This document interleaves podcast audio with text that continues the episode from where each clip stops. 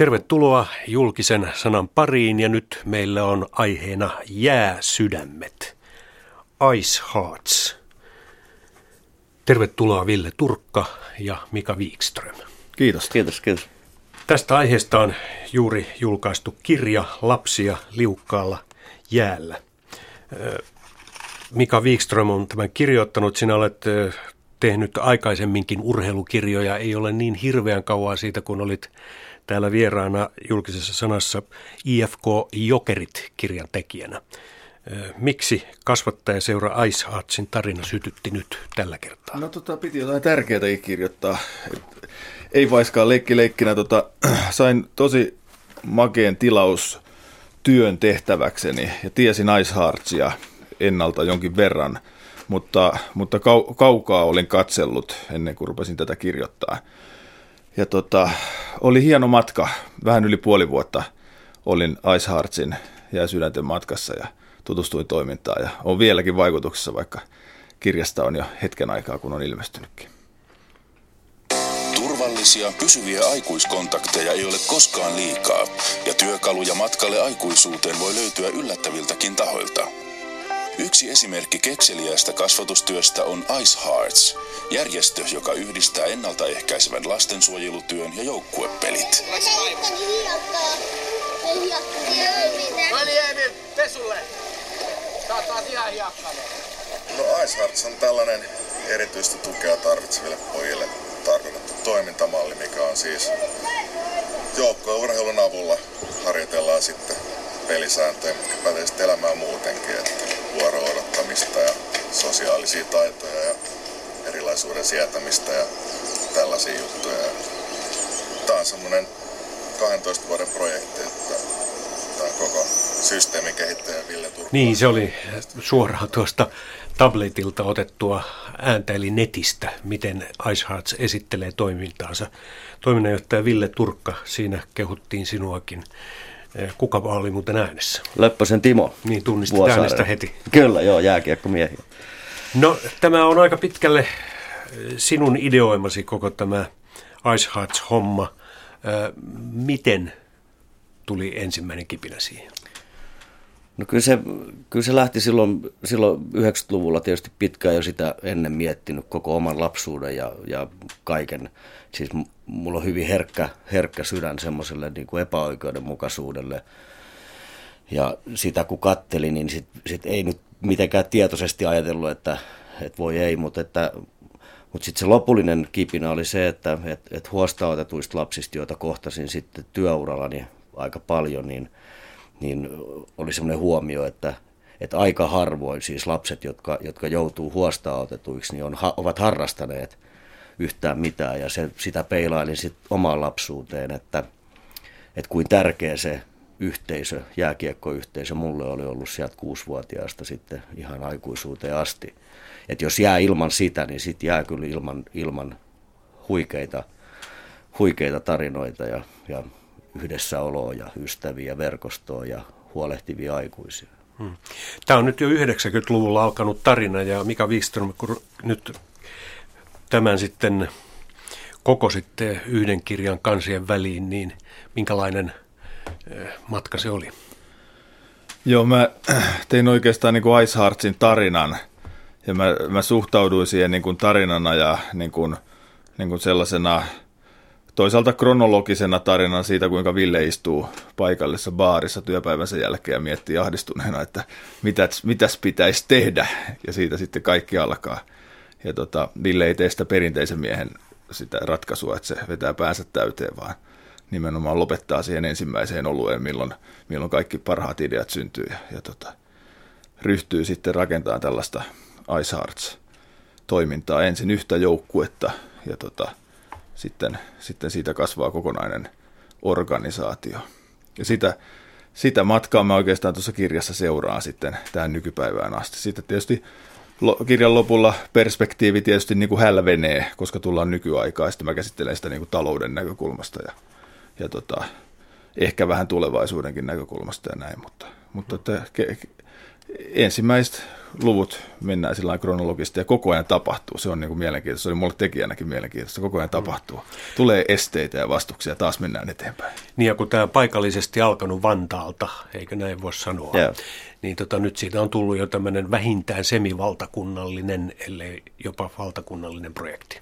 Joo, yhdeksän paikkakuntaa tällä hetkellä mukana, jotka tota, meidän toimintaa käyttää niin sen lasten kasvatuksen tukena, tukena joukkueissa. Ja, ja, ja tota, se on, siis se kasvu sinällään on niin kuin ihanaa, mutta mä näen sen niin kuin kauniimpana tarinana, että joka kerta kun tulee uusi joukkue, niin me saadaan siis 20 tyttöä tai poikaa, ähm, jotka saa ihan erilaisen mahdollisuuden omaa elämäänsä, jotka saa ähm, aikuisen miehen tai aikuisen naisen, jotka, jotka on elänyt hyvä elämä ja, ja pystyy siirtämään niitä suomalaisia arvoja sille lapsiryhmälle ja, ja tukemaan kaikenlaisissa ähm, kuopissa ja, ja ylämäissä ja alamäissä toki myös. No mikä, mikä sulle jäi nyt jälkeenpäin ajateltuna niin kuin koskettavimmaksi tarinaksi kirjoittaessasi tätä Ice Heartsin historiaa? Tota, sitä on taidettu multa kysyä aikaisemminkin, enkä mä silloinkaan osannut siihen ihan, ihan suoraan vastata. Ehkä se on sellainen koko, kokonainen niin kuin tunne, tunnemaailma, tunnetila siitä, siitä toiminnasta. Tietysti kun lasten kanssa toimitaan, se on aina jotenkin erityisen herkkää. Ja sitten kasvattajat toimii. Tässä on ihan tavallisia lapsia mukana paljon, jotka erilaisten olosuhteiden ansiosta tai tähden on niin toiminnassa. Ja sitten on erityisempiä lapsia, jotka vaatii paljon enemmän, enemmän huolta ja hoivaa ja, ja siinä kokonaisuudessa kotona, koulussa, päiväkerhoissa ja näin että se on niin semmoinen, se on niin, tämä on niin iso, iso tota, ko- kokonaispaketti, että mun on vaikea sieltä nyhtää jotain yhtä, yhtä asiaa. Ja ehkä senkin takia, että, että tota, mä en sillain omassa mielessänikään halua niin kuin arvottaa, että joku olisi niin kuin enemmän tehnyt vaikutusta tai enemmän tärkeä tai, tai jotenkin näin. Että, mutta tota, toisaalta ihan, ihan tällä rehellisestikin voi sanoa, että on on edelleenkin aika vaikutuksessa koko, siitä, koko tästä kuviosta ja toivon sille niin kuin valtavasti hyvää. No Ville Turkka, olit joskus raapustanut Dream Team nimen alle niin kuin teesejä, että joukkueeseen valitaan vain sellaisia poikia, jotka eivät pääse muualle pelaamaan. Joukkueeseen valitaan vain sellaisia poikia, jotka tarvitsevat tukea elämässään – Joukkueen pojat valitaan mahdollisimman pieninä. Joukkueen kasvattaja sitoutuu toimintaan 18 vuodeksi. No näistähän tuli sitten Ice Heartsin toimintaperiaatteet. Niin, niin. Ja paitsi, että nyt on tyttöjäkin mukana. Että Joo, kyllä ensimmäinen tyttö. Mutta tämä on aika kova haaste. No Joo, onhan se... Siis, tai, tai vaatimus sekä siis niille lapsille että erityisesti sille ohjaajalle, vetäjälle on se, on se haastavaa ja, ja, ja vaikeatakin, että, että, että se mikä, mikä niin kuin, mulla on semmoinen tietty ajatus siitä, että kun sehän on, ei ole mitenkään kovin muodikasta se, että me ymmärrettäisiin ihmisen elämä niin kuin syntymästä kuolemaan asti, joka vaatii niin kuin hyviä juttuja, joka vaatii haasteita, joka, muuta, joka vaatii semmoista niin kuin toisten ihmisten ystävyyttä ja tukea, että, että kyllä mä sisälläni ajattelen tätä koko prosessia, tätä 12 vuoden prosessia semmoisena niin kuin kasvattajan ja, ja kasvatettavan välisenä rakkaustarinana, missä, missä niin kuin opitaan matkan varrella sen yhteisen taipaleen aikana niin kuin kunnioittamaan ja, ja, ja, ja rakastamaan siis ähm, tämmöisessä, niin kuin, että enemmän sitä, sitä tunnetta ja semmoista, semmoista tota, inhimillisyyttä siihen koko tarinaan ja, pitkässä ajassahan on, on tietysti se, että et, et meillä ei ole hirveä kiire siinä, että me, me saadaan tuloksia aikaan näiden lasten siinä kehittymisessä. Ja, ja se, se yhteiskunnallinen arvo taas tulee sitten siitä, että, että kun me puhutaan koulunkäynnistä esimerkiksi ammatillisesta kehittymisestä, niin siellä on hirveä määrä nivelvaiheita – siirtyminen päiväkodista kouluun, alakoulusta yläkouluun, yläkoulusta ammatillisiin opintoihin tai toisen asteen koulutukseen, niin näissä ne lapset, jotka on heikoimmilla, niin ne putoo siis ähm, helpommin kuin, kuin, kuin semmoiset lapset, joilla olosuhteet muuten on kaikki ok. Ja tässä on se, se, niin kuin, se suurin tavallaan arvo ja sen pitkäkestoisuuden tärkein juttu ja, ja sen, sen ihmissuhteen luomisen perustarkoitus, että silloin kun nämä lapset tekee niitä valintojaan siellä vähän vanhempina, kun heillä on pitkä historia saman kasvattajan kanssa, niin, niin se on enemmänkin semmoista, että ei ole pakko kuunnella, mitä toi sanoo, vaan halutaan kuunnella ja op, ollaan opittu yhte, yhdessä elämään ja kulkemaan ja, ku, ja, ja kunnioitus on, on iso. Hmm. Mutta ei se mitään helppoa ollut, kun tätä kirjaa lukee, niin siellä on ollut monenlaisia kommelluksia, siis että niiden kundien kanssa, sanotaan suoraan, joutunut olemaan todella kovilla.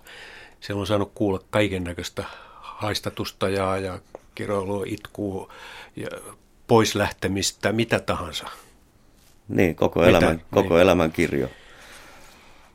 Mutta miten nämä on pärjännyt? Siis miten, miten ne on kestänyt ne valmentajat sen?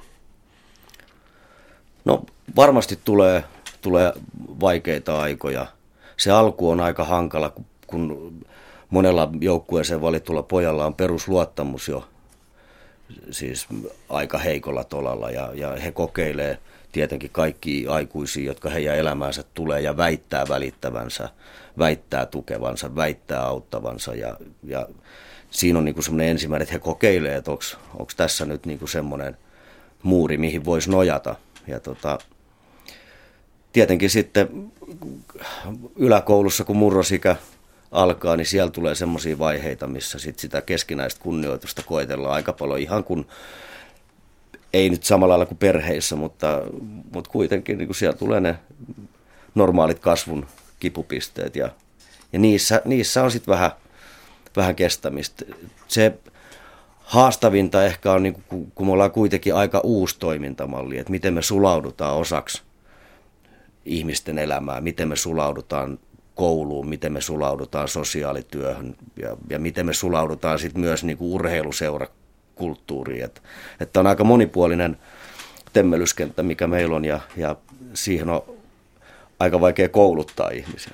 Ja mä voisin vielä lisätä sillä, että on ollut huomaavina, että tämä on myös kasvutarina näille kasvattajille itselleen. Että se on se on aina, aina jotain ihan uuteen hyppäämistä. Ja sitten nämä, ihan näiden nivelvaiheiden mukaan, kun pojat ja tytöt kasvaa, niin, niin se toimintakin muuttuu. Sen kasvat, kasvattajan toiminnan sisältökin muuttuu. Ja se on jatkuvassa prosessissa elämistä. Ja tota, sitten, mikä mun mielestä kanssa oli niin kuin aika, aika makeeta huomata, että monet vanhemmat – joilla se yhteys omaan lapseen on kadonnut, niin niitäkin kasvatetaan. Hekin saa, jos haluaa ottaa, niin kuin, ottaa vastaan. Ja se on, niin kuin, tämä on niin kuin, sillä lailla, niin kuin, tämä on aika, aika huima se, se koko mm. paketti. Mm. Mutta luenpa tästä pienen pätkän tästä Mika Wikströmin kirjoittamasta Ice Hearts tarinasta lapsia liukkalla jäällä, että käytöshäiriöistä kärsivien oli yleensä muita vaikeampaa myöntää virheitään ja antaa periksi – Lukihäiriöinen poika saattoi käyttäytyä aggressiivisesti koulussa. Kun jokin ärsytti, hyökkäys oli paras puolustus. Aikuisen tehtävänä oli rauhoittaa tilanne eikä provosoitua, vaikka se olikin välillä helpommin sanottu kuin tehty. Myös poikien päivän kunto vaihteli. Sama poika saattoi käyttäytyä ensin kuin mallioppilas, mutta heti seuraavassa tilanteessa aivan holtittomasti. Katsomalla silmiin näki yleensä parhaiten, missä mennään. Jos katse vältteli, asiat eivät olleet kunnossa. Tunteenpurkauksen jälkeen poika saattoi sanoa hiljaisella äänellä, mun on isää ikävä. Onko se isän niin kuin, puute se suurin syy, miten on valittu esimerkiksi näitä kavereita tänne, maahanmuuttajia tai sitten suomalaisia? No se on noin vähän yli puolet, ehkä 60 prosenttia pojista on siis yksinhuoltaja äitien lapsia. Ja kyllähän se, se tota, vaikka tasa-arvon kannattajia ollaan kaikki, niin kyllä se niin kuin kasvatuksessa on ihan eri rooli miehellä ja naisella suhteessa poikalapseen esimerkiksi, joista meillä nyt on enemmän kokemuksia. Että kyllä se isättömyys aika tavalla syö sitä tulevaisuutta. Että sieltä semmoinen miehen miehen tapa toimia ja semmoinen puuhastelu ja, ja mm. yhdessä tekeminen, niin, niin se jää helposti aika, aika pieneksi semmoisilla pojilla ja tytöilläkin, jotka ilman isää Aivan. arkea. Ehkä tämä sen takia minun kolahtikin, kun on itse semmoinen 50-luvulla syntynyt, joka menetti seitsemänvuotiaana isänsä alkoholille, niin, niin tota, ja sen jälkeen ei ollut oikeastaan mitään tekemistä niin hänen kanssaan juurikaan, niin, niin olisi tämmöistä ehkä kaivannut kun pelasin lätkää siihen aikaan. Niin ja kyllä mä toivoisin, että, että, että tämä pointti otettaisiin huomioon ihan tavallisissakin seuroissa siis se, että, että miten me miehet toimitaan, miten me osataan olla parhaimmilla me aivan loistavia kasvun tukijoita ja, ja keskittyy ehkä vähän enemmän ihan normiurheiluseuroissakin siihen kasvuun ja kasvamiseen ja ihmisyyteen ja tämmöiseen. Mä, mä voin kuulostaa nyt tylyltä, mutta mullakin on aika pitkä kokemus urheiluseuroista ja sitten omien, oman poikani kautta nyt, nyt niin tota, ikävä kyllä urheiluseurat keskittyy menestykseen ja seuraavaan matsiin paljon enemmän kuin niihin, niihin lapsiin, jotka niissä seuroissa harrastaa. Mutta tämä nyt, tämä nyt vaan tämmöisenä kommenttina tästä. Mm. Mutta tuohon isäteemaan lyhyesti vielä, niin Ville Turkalle Ilkka Turkka, isäsi on ollut todella merkittävä ja myös tämän Ice kannalta ja siitä Mika Wikström täällä kirjoittaakin – selkeästi, mutta mulla on ääninäytekin tässä. Tämä on kuultu Radio Suomen puolella Jukka Arvassalon tekemässä ohjelmasta Ilkka Turkasta.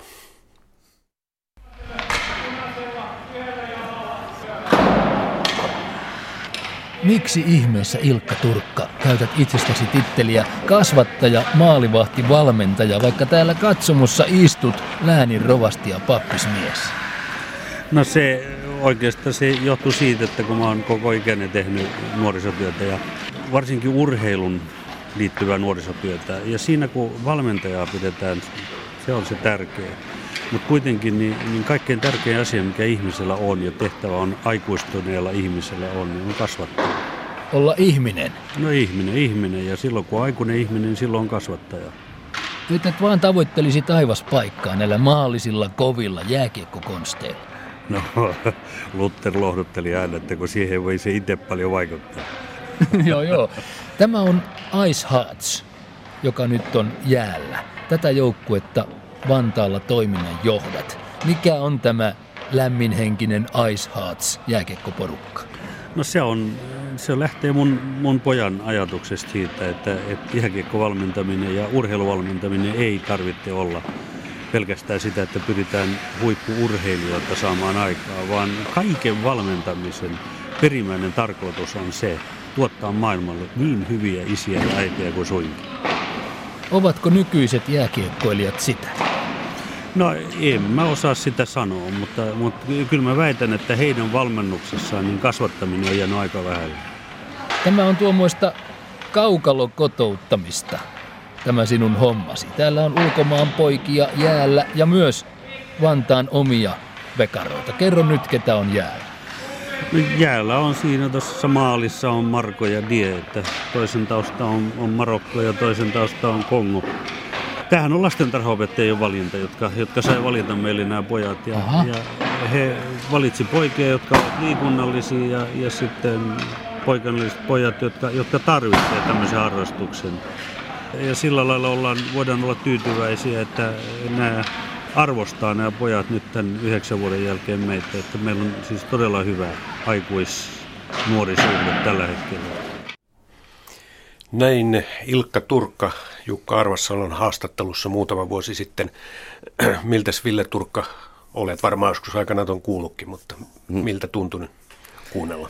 No on se niin mukavaa ja monta kertaa vaan jaksan edelleen sitä sanoa, että, että maailman hyvin ihminen Ilkka Turkka, eikä pelkästään mulle isänä, vaan myös niin kuin kaikille urheilijoille, joita hän on valmentanut ja kasvattanut ja kaikille meidän Icehats-kasvattajille tärkeä ihminen ja arvomalli, joka, joka pitää tosi tiukasti kiinni siitä, mitä puhuu ja toimii aina esimerkillisesti ja, ja tota, puhuu just tästä ihmisyydestä ja ja siitä omasta panoksesta, kun sä toimit toisten ihmisten kanssa, että mitä sun pitäisi pitäisi tehdä, jotta, jotta tota, asiat menisivät hyvin. Ja sit, no, ehkä tärkein siinä on toiminut myös aina niin kuin on sanonut.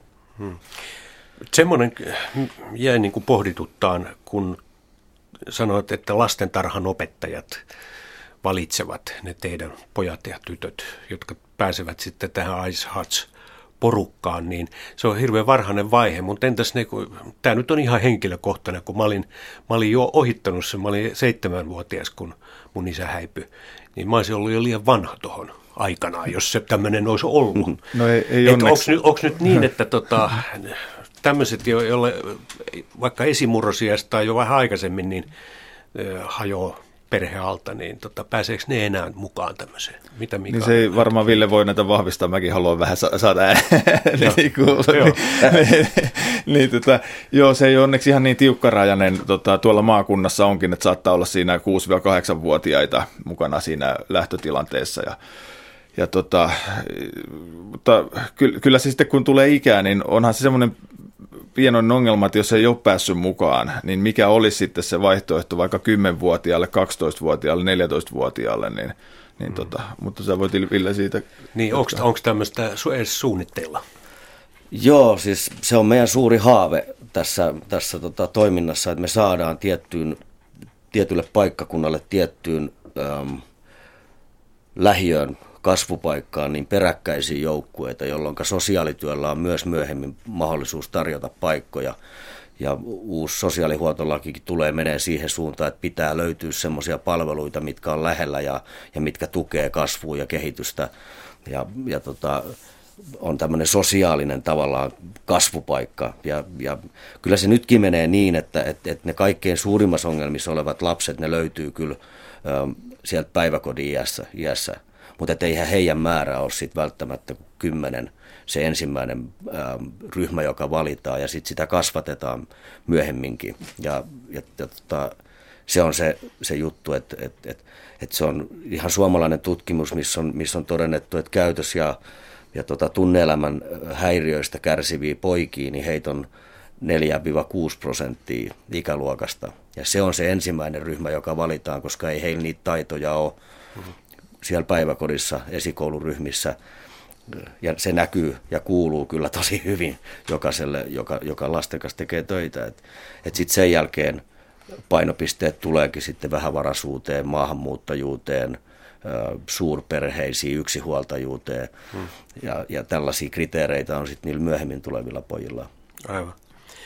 No Mika Wikström, mainitsitkin tuon rahan liikkeet jo, ja se on kirjan yksi lukukin, että kun, toiminta on laajentunut, niin siihen on tarvittu rahaa, niin miten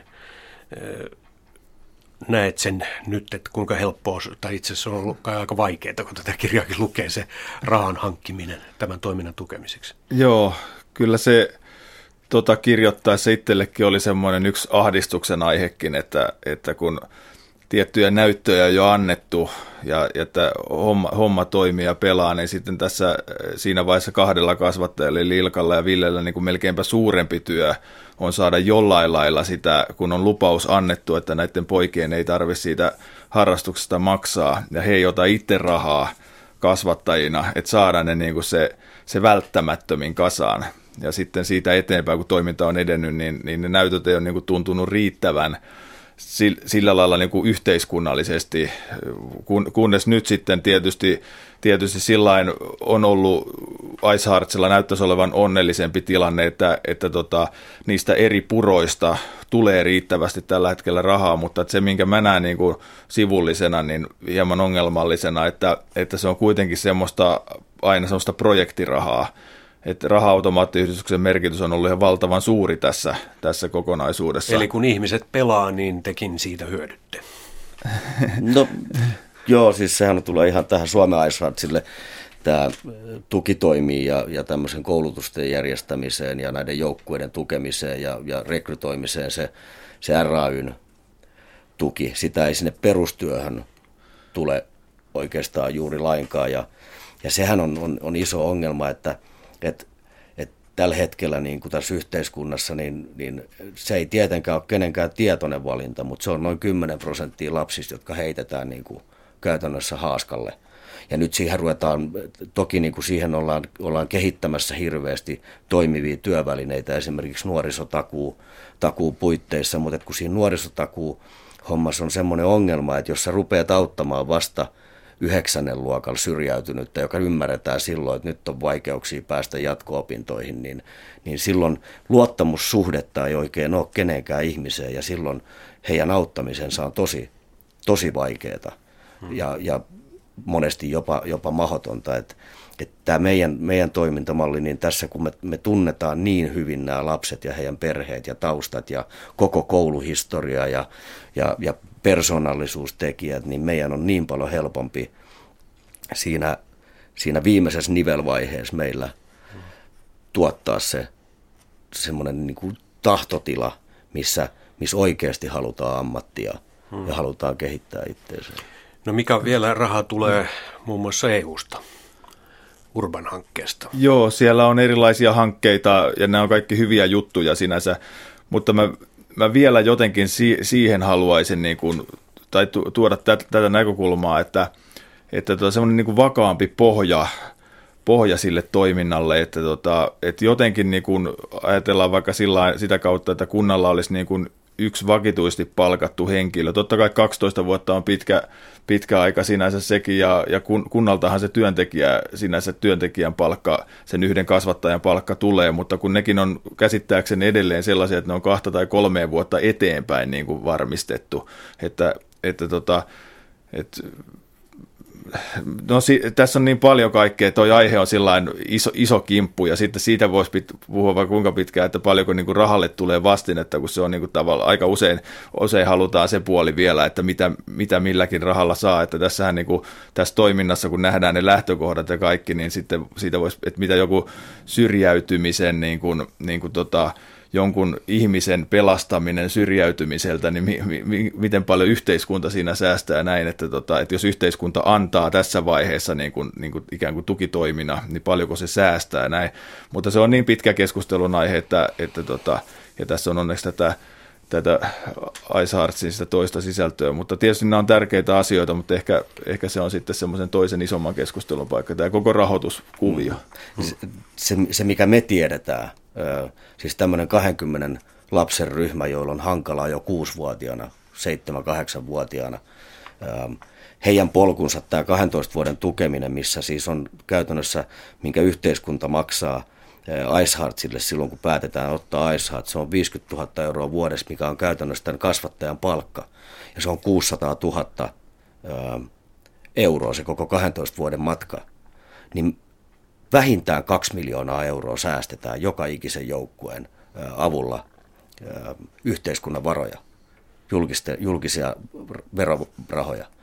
Mutta sitten kun soittaa yliopistoa ja kysyy, että tulisiko joku tutkimaan tätä asiaa, niin siellä niin kuin professorit rupeaa olla jo seitsemänkymppisiä ja että miten haluaa aloittaa semmoista tutkimusta. Se on tosi vaikeaa ja, ja, ja, ja se, se että mitä, mitä, mitä me kaivattaisiin niin kuin, siis ihan tässä yhteiskunnallisessa kentässä, niin me kaivattaisiin semmoista johtajuutta, niin kuin, missä, missä oikeasti otettaisiin kantaa siihen, että nyt saa riittää tämä, tämä eriarvostumisen niin kuin, ä, meininki. No siinä meni terveisiä tutkijoille yliopistoon ja toivottavasti joku nappaisi sellaisen projektin itselleen, mutta niissäkin on se ongelma, että rahoitukset on yleensä niin lyhytaikaisia, että näin pitkäaikaiseen 12 vuoden tutkimusprojektiin on aika vaikea saada varmaan rahaa sielläkin puolella. No, mutta mikä nyt sitten tässä tulevaisuus? Nythän te olette saaneet huomiota siinä mielessä, että teille tuli hyvin näyttävä puheenjohtaja, Ice Hearts ryn hallituksen puheenjohtaja, tunnettu jalkapalloilija Aki Riihilahti.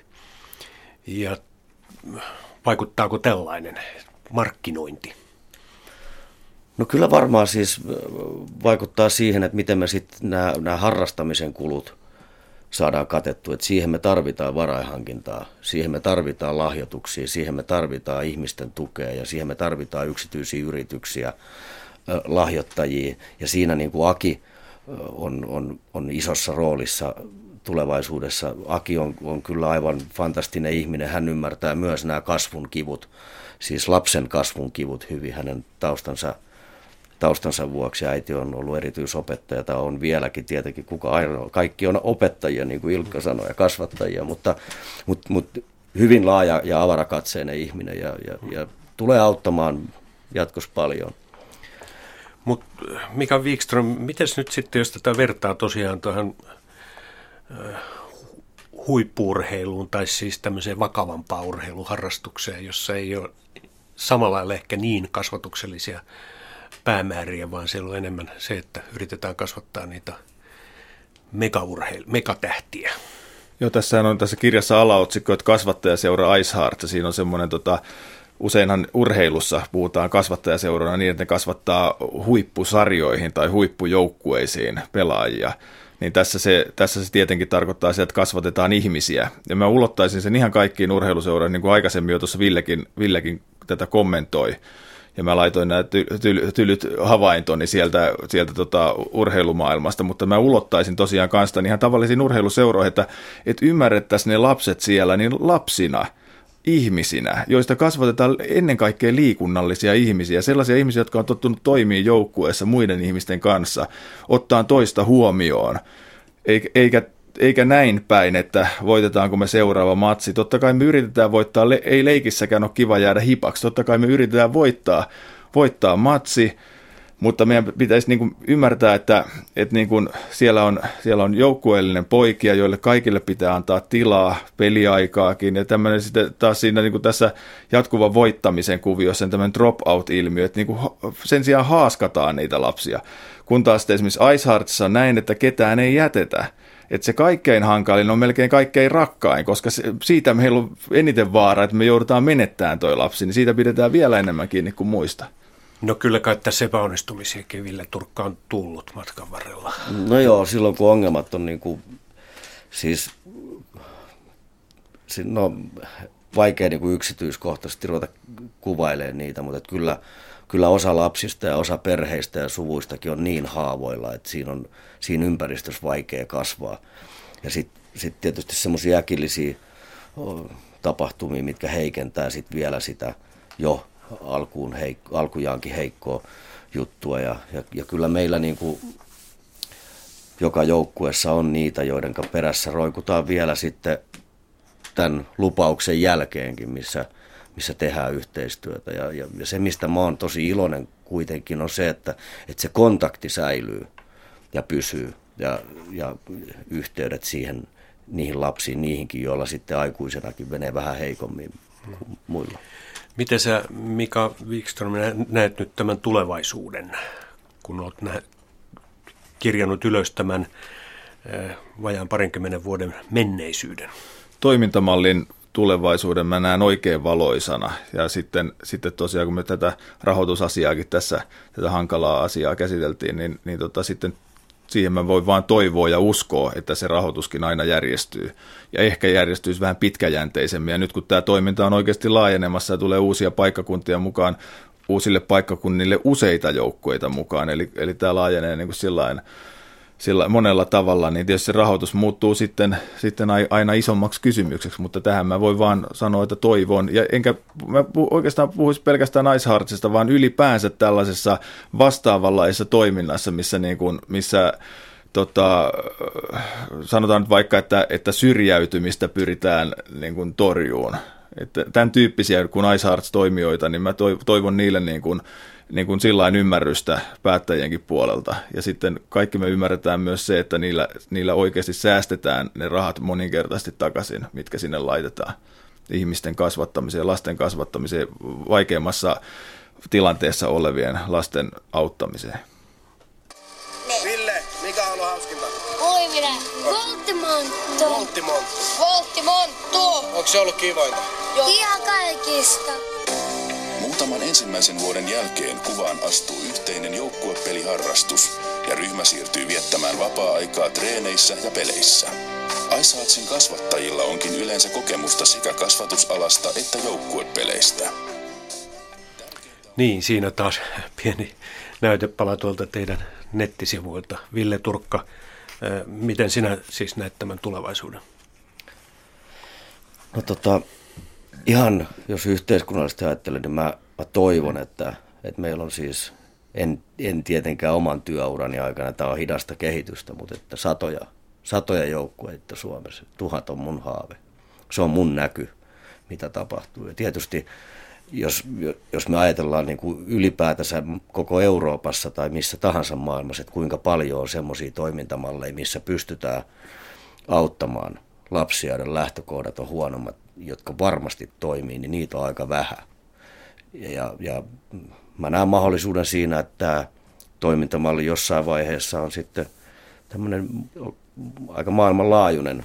Se on sitten taas ihan eri näky kuin tämä Suomen näky, mutta, mutta, mutta tässä on Että tässä olisi hyvät, niin vientituote niinkään. Tämä on täydellinen, täydellinen tuote vietäväksi, hyvin yksinkertainen, hyvin pieni se asiakas tai pelaajaryhmä, jotka valitaan. Tämä, tämän kerrannaisvaikutukset koulujen rauhoittamisessa, äitien tukemisessa, kasvatushommissa ja, ja perheiden ylipäätänsä, ää, lasten niin kuin, oppiminen, että maailma on, on itse asiassa vaan sinä ja sun lähimmät ihmiset ja heille pitää olla hyvä, niin nämä on semmoisia asioita, että ne on ihan niin kuin globaaleja ongelmia joka paikassa. Ja se, että, että me ei, ei, ei toimita minkään, minkään uskonnon mukaan, vaikkakin tässä on, on hyvin paljon elementtejä, jotka tulee kaikistakin valtauskonnoista.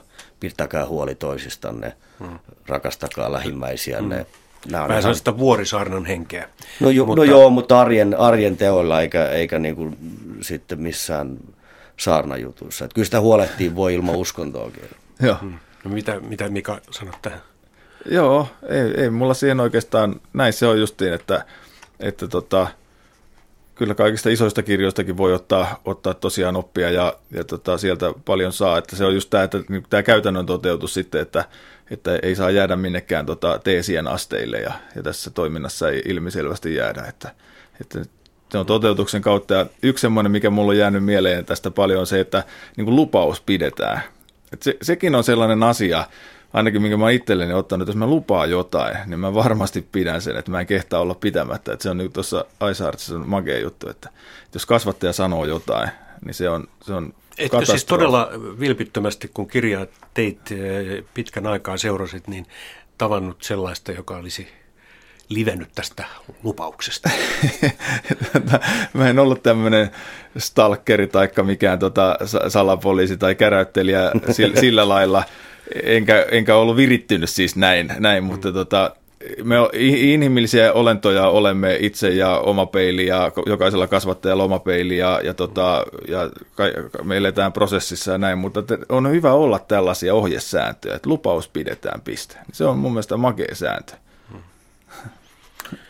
Joo, mutta kyllä se edelleen ajattelen niin, että se on kova sitoutuminen ja kova sääntö, mutta varmasti se on niin, että se on ainoa pilari, johon te loppupeleissä voitte nojata. Niin, ollaan me siitä, siitä iloisia, että, että ei enää tarvitse ottaa ketään, äm, kenenkään ei tarvitse luvata ilman, että olisi niinku semmoisia odotuksia siitä, että saa siitä myös, myös tota, äm, palkkaa jonkun verran siitä tärkeästä tehtävästä, mikä, mikä sulla on. Ja, ja tota, se, että et, et lupauksen tai minkä tahansa niin kuin meidän ää, ajatuksen, jota me ollaan ei, ei yksin Ilkka ja minä, vaan, vaan nyt jo suuri ryhmä kasvattajia ympäri Suomea, joka me ollaan niin kuin sisäistetty se, että et, et mikä, meidän tehtävän tärkein, mikä meidän tärkein tehtävä on, eli kasvaa ja kulkea lasten rinnalla ja tuottaa heille mahdollisuuksia ja, ja hyvyyttä, niin kyllähän sillä matkalla sattuu virheitä niin lapsille kuin aikuisillekin. Mutta silloinhan, kun tapahtuu virhe, niin silloin pitää ottaa nöyrästi itteensä niskasta kiinni ja, ja pyytää anteeksi ja, ja, ja, ja tavallaan niin kuin myöntää ja olla inhimillinen. Mm. No kun täällä lähtenyt jääkiekosta tämä Ice Hearts-nimikin tulee siitä. Nyt, se, nyt teillä on sitten futista, jalkapalloa, teillä on salibändiä, eli sählyä ja mitä vielä, monenlaisia pelejä siellä.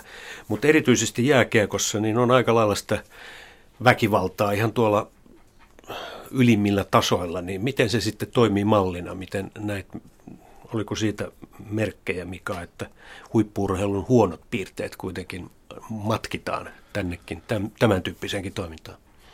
Joo, siihen mä en usko, että, että matkitaan, mutta mä, nämä on mulle jotenkin kahdessa niin eri korissa nämä toiminnat, että mä en osaa nähdä näillä sellaista, niin kuin, sellaista tota, yhteyttäkään. Mutta siellä niin kuin, tietysti tuolla varsinaisten urheiluseurojen piirissä, jossa ei ole siis tätä kasvatuksellista panosta mukana, niin, niin tota, onhan se oikeasti ongelmallista.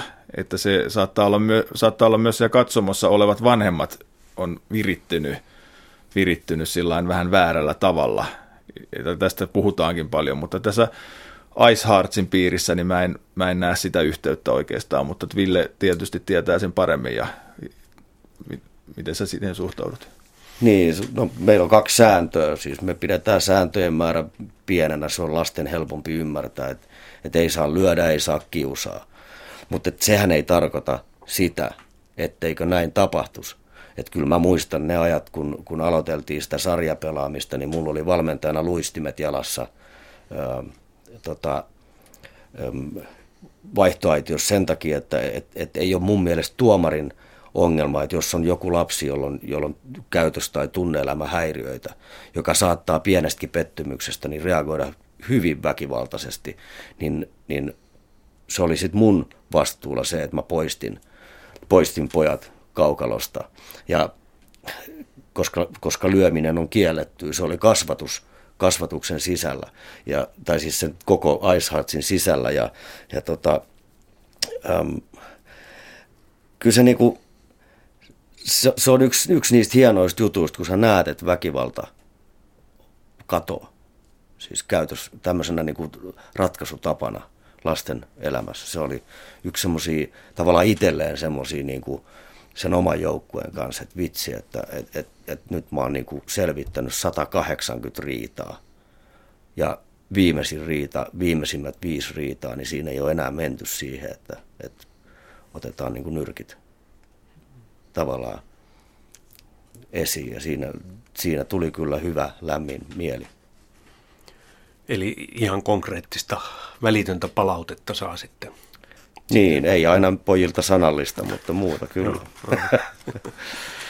no, tässä kirjassa, Mika Wikströmin tekemässä kirjassa, niin on lopussa ihan käytännön ohjeitakin, että miten näitä joukkueita voi perustaa ja, ja Ice Heartsin toimintamallin palkinnot ja tunnustukset, niitäkin on tullut melkoinen eh, määrä viime vuosien aikana vuodesta 1999 miten vielä Mika Wikström vedät yhteen, niin tämä on ollut onnistunut projekti kaiken kaikkiaan. Ice Hearts-projekti. Mm.